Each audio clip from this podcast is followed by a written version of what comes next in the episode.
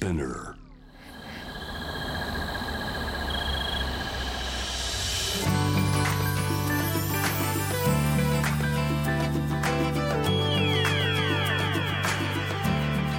エネオス4 Hour Earth One by One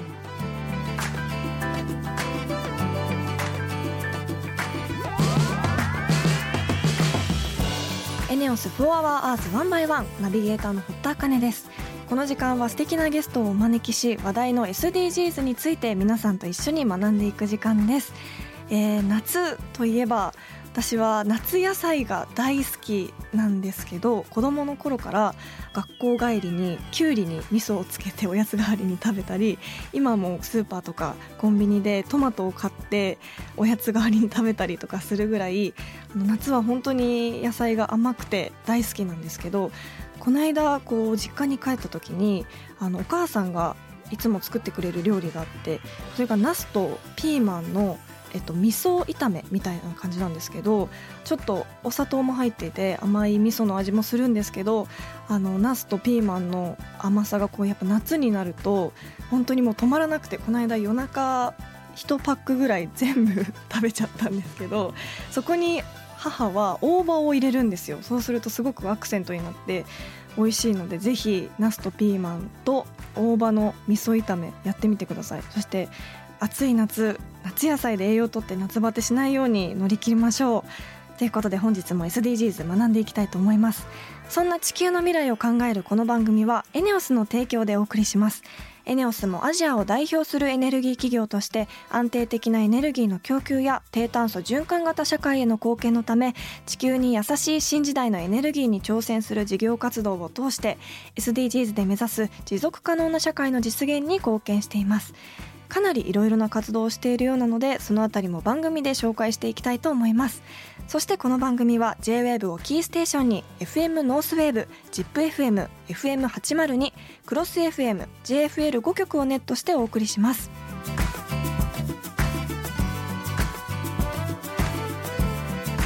エネオス4 Our Earth One by One. This program is brought to you by エネオス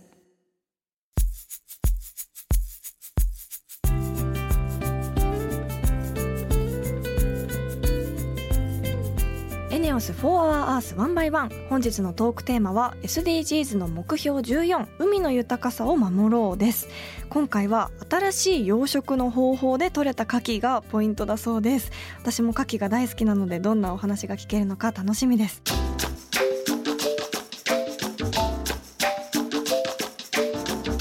エネオス4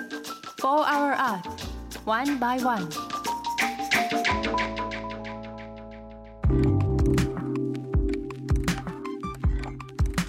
堀田茜がナビゲートしているエネオス4 Hour Earth 1 by 1本日も素敵なゲストの方とリモートでつながっています。持続型漁業を目指した牡蠣作りを行っている宮城県漁業協同組合静川支所戸倉出張所牡蠣部会部会長後藤清弘さんです。よろしくお願いします。はい、よろしくお願いします。あの私牡蠣大好きなので今日のお話すごく楽しみにしてきたんですがよろしくお願いします、はい、それは嬉しいですね。よろしくお願いします。ではまずは後藤さんのプロフィールご紹介します、はい宮城県南三陸町戸倉地区にて牡蠣の養殖業を営まれており2011年の東日本大震災後は持続型漁業を目指した牡蠣の養殖方法に取り組みその功績が認められ海の自然環境や労働者の人権に関する厳しい基準をクリアした養殖場のみ与えられる ASC 養殖場認証を日本で初めて取得されました。えー牡蠣の養殖業をされているということなんですがはい、後藤さんがいる宮城県南三陸町では昔から牡蠣の養殖が盛んなんですか？そうですね。結構もう、えー50年以上前からはあの始まってますね。でもあの普及したのはロープが化学繊維になって丈夫になってからはもうすごくあ普及しましたよね。へええそもそも牡蠣ってどのように育てるんですか、えーっとですね、まずあの牡蠣はあの種を取らなくちゃないですよね。種はい。はい、であの夏に産卵するんですよね。うんうん、で夏に産卵して2週間ぐらい海の中を牡蠣の赤ちゃんが泳いでるんですけども、はい。そろそろあの岩に着こうかなと思った時にホタテの貝殻を沈めるんですね。はい。でホタテの貝殻にあの牡蠣の赤ちゃんが、うん、これ硬い岩かなと思ってこうくっつくんですけども、へーそうやってあの種を取るんですね自然採苗なんですね自然に種を取ってその牡蠣がついたホタテの貝殻をあのイカダにこう吊るすんですね。えーすると1年だったり2年だったりしてこう自然に成長して美味しい牡蠣になるんですね。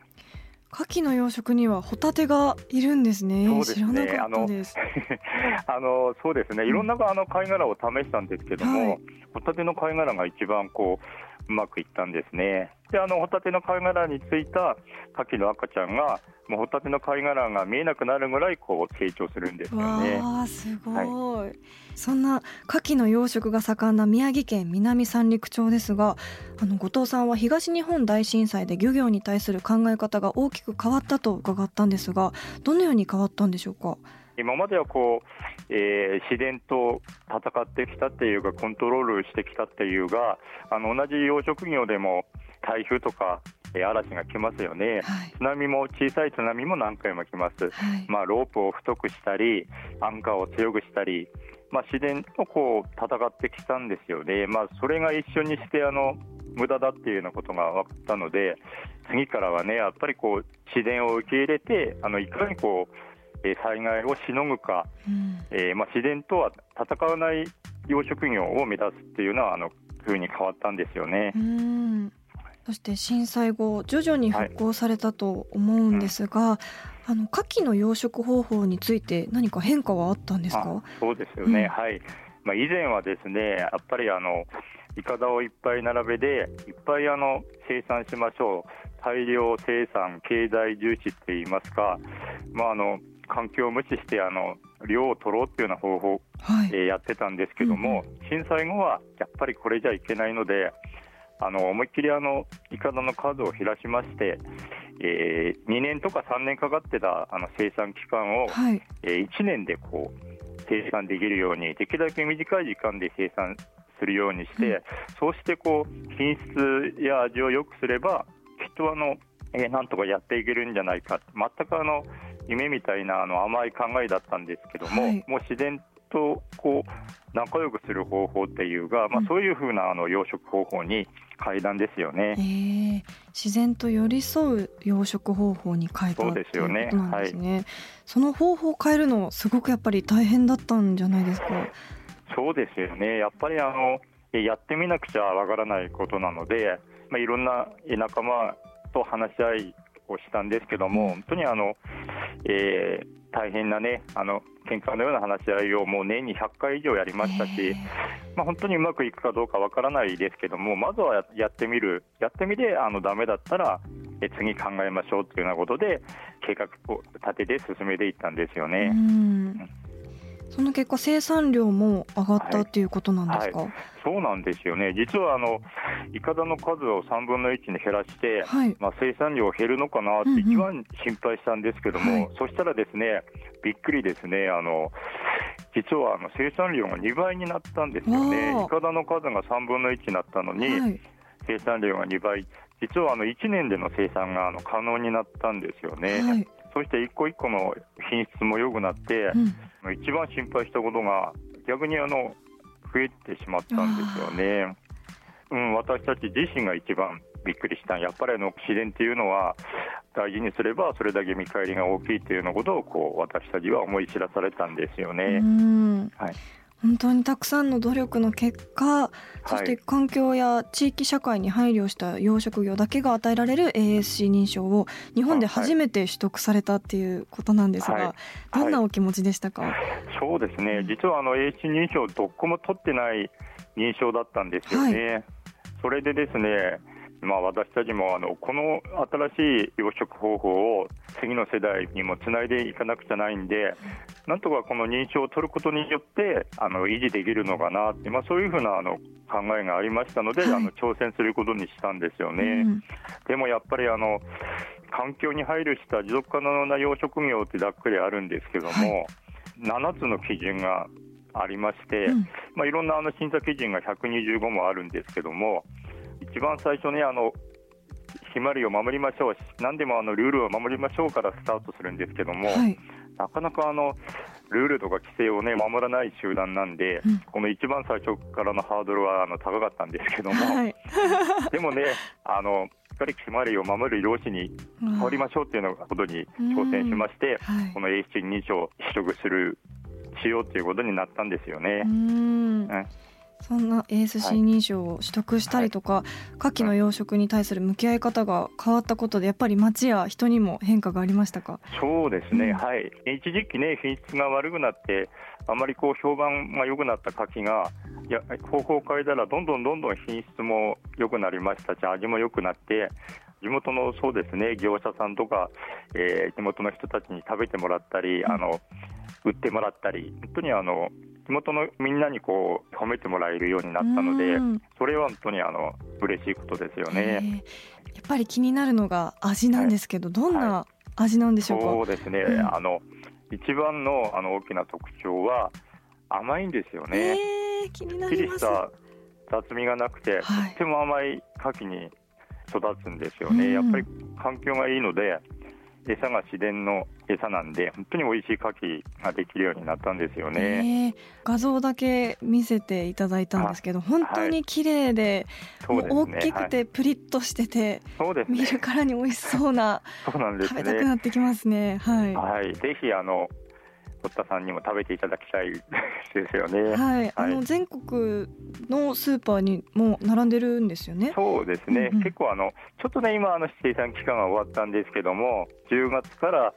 3月いっぱいとか、あとまあ今はあの数年で6月いっぱいぐらいまではね、あの生食で流通できるようになったので、はい結構あの期間長くあの食べれるようにはなりましたようね。ん、なんていう名前で売られてるんですか？南三陸トクラッコカキってあのネーミングなんですよね。クラッコカキ。あはい、トクラッコカキっていう名前は、地域の子どもたちのことをあのトクラッコって言ってるんですけども、え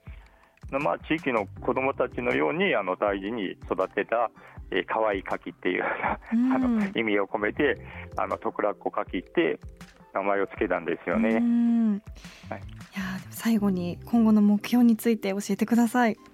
若い人もどんどん、えー今あの増えてきましたので次のね若い人にまた次の世代ができてずっとやっぱ長い期間この将来未来もあの安定して続いていけばいいと思いますし、はい。またあの今の若い人はいろんなあの取り組みをやっしたりしてますので、うんとてもあの楽しみですよね。うん本当にあの100年後も美味しい牡蠣ができることを目指してます。はい。はいいや本当に海にも人にも優しい牡蠣、今度私も食べてみたいと思います。はい。本日は貴重なお話ありがとうございました。あいえいえ、こちらこそありがとうございました。本日のゲストは宮城県漁業協同組合静川支所戸倉出張所牡蠣部会部会長後藤清弘さんでした。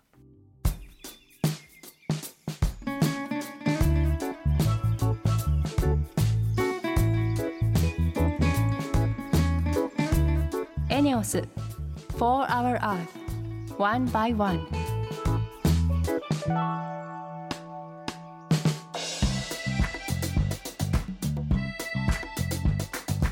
堀田茜がナビゲートするエネオス4 Hour Earth One by One それでは今週の堀田茜のエネオス SDGs 推進部よろしくお願いします。今週も先週に引き続きエネオス株式会社の再生可能エネルギー事業部の行天さんですよろしくお願いしますよろしくお願いします。先週に続きエネオスさんの再生可能エネルギー事業についてお話を伺いたいと思うんですが今週から聞くリスナーさんに向けて改めて簡単に自己紹介をお願いしますエネオスの再生可能エネルギー事業部で部長を務めております行天と申します。今日は私たちが取り組んでいる再生可能エネルギー事業の具体的な事例を紹介したいと思います。はい。太陽光発電に風力発電などいろいろと展開されているとのことなんですがそのようなエネオスさんの再生可能エネルギーの施設は全国にあるんですか？太陽光発電だと全国に21カ所、う。ん風力発電だと秋田県、神奈川県と茨城県の3カ所です。うん。北海道ではバイオマス発電所を持っておりさらに海外の事業にも参画しています。なお先々週川崎バイオマス発電さんでは廃棄物由来のバイオマスを燃料に使っているとのお話がありましたが、北海道でのバイオマス発電ではパームヤシ殻を燃料にしています。へえこれからも再生可能エネルギーの施設って増える予定なんですか？今後も全国に展開していく予定です。例えば現在関西電力様と共同で当社国内最大規模となる77メガワットの大型太陽光発電所の開発を兵庫県で進めています。うん、77メガワットっていう電気はちょっと想像しがたいんですけどどれくらいの規模になるんですか？1メガワットは約200世帯の年間電気量に相当しますので77メガワットだと約1万5000世帯分となります。えー、そんなになるんですね。えじゃあ風力発電ではどんな施設を計画中なんですか？他社と共同で青森県での陸上風力発電所の建設を計画しています。青森県は陸上風力発電事業における国内有数の適地と言われており良好な風況が見込まれています。今回の計画では4.3メガワット級風力発電機を15機建設することを計画しています。へえ。あの風力発電ってどんなところが適した場所なんですかね？第一に風況の良いところが望まれますが周りの自然環境へ影響が出ないように配慮することも重要なポイントとなります。また建設にあたって資材を搬入するための道路や発電した電気を送るための送電線が近くにあることも大切です、うん。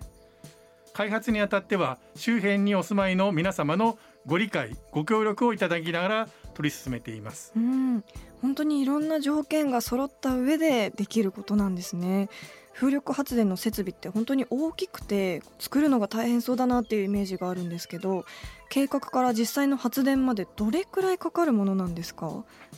風力発電は計画から発電開始まで78年かかるのが一般的です。当社が他社と共同で進めている青森県の案件は2011年に環境アセスを開始し2024年以降に稼働できる見込みですので稼働まで10年以上かかることになります。うん。これは開発にあたって風況調査自然環境への影響がないか把握するための環境アセス搬入道路の整備風力発電設備の建設電力会社送電設備までの追加送電線の敷設などが必要となるためです。うん一つの風力発電所ができるまでにそんなに10年以上かかるものなんですね。そして海外でも太陽光発電事業を展開されてるんですよね。他社と共同でオーストラリアのクイーンズランド州にて太陽光発電所の建設を進めておりその発電容量は最大で204メガワットとなります。この発電量は約3万9000世帯の1年分を賄える規模となります。はい当社はオーストラリアにおいて生産段階において CO2 を排出しない水素いわゆる CO2 フリー水素のサプライチェーン構築に向けた検討も進めています。将来的には海外で再生可能エネルギーによって水素が生産できるような世界も見据えながら再生可能エネルギー事業の開発を継続していきたいと考えています。はい。では再生可能エネルギー事業の今後の目標について教えてください。エネオスグループは2040年長期ビジョンにおけるありたい姿の一つとして自社排出分のと同量の二酸化炭素を削減するカーボンニュートラルの追求などを通じて低炭素循環型社会の形成に貢献することを掲げています。その一環として2022年度までに国内外において再生可能エネルギー事業の総発電容量を約100万キロワット以上に拡大することを目指しています。うん。エネオスさんが今後作り出すいろんな再生可能エネルギーがすごく楽しみです。エネオス株式会社の再生可能エネルギー事業部の行天さん本日はどうもありがとうございました。ありがとうございました。エネオス For Our Earth One by One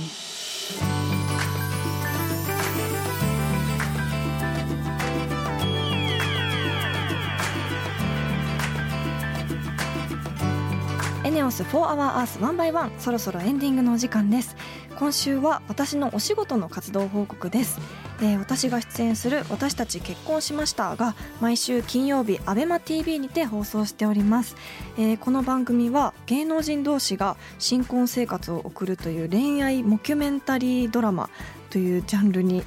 の番組なんですけど、毎回ドキドキしながら撮影に挑んでます。そしてあの番組の中で人気漫画家の東村明子先生がこうミッションをところどころ出してくるんですけどそのミッションがすごくこうなんだろう激しいものだったり予想をしないものが多くて本当に私たちも手探りで頑張ってます。ちょっと恥ずかしいんですがご覧いただけたら嬉しいです。そして来週のテーマは目標10人や国の不平等をなくそう。再来週のテーマは目標17パートナーシップで目標を達成しようです。ぜひホームページをチェックしてみてください。そして番組ツイッターもあります。4 Hour Earth の頭文字ハッシュタグ FOE813 をつけてどんどんつぶやいてください。それではまた来週のこの時間にお会いしましょう。ここまでのお相手は堀田茜でした。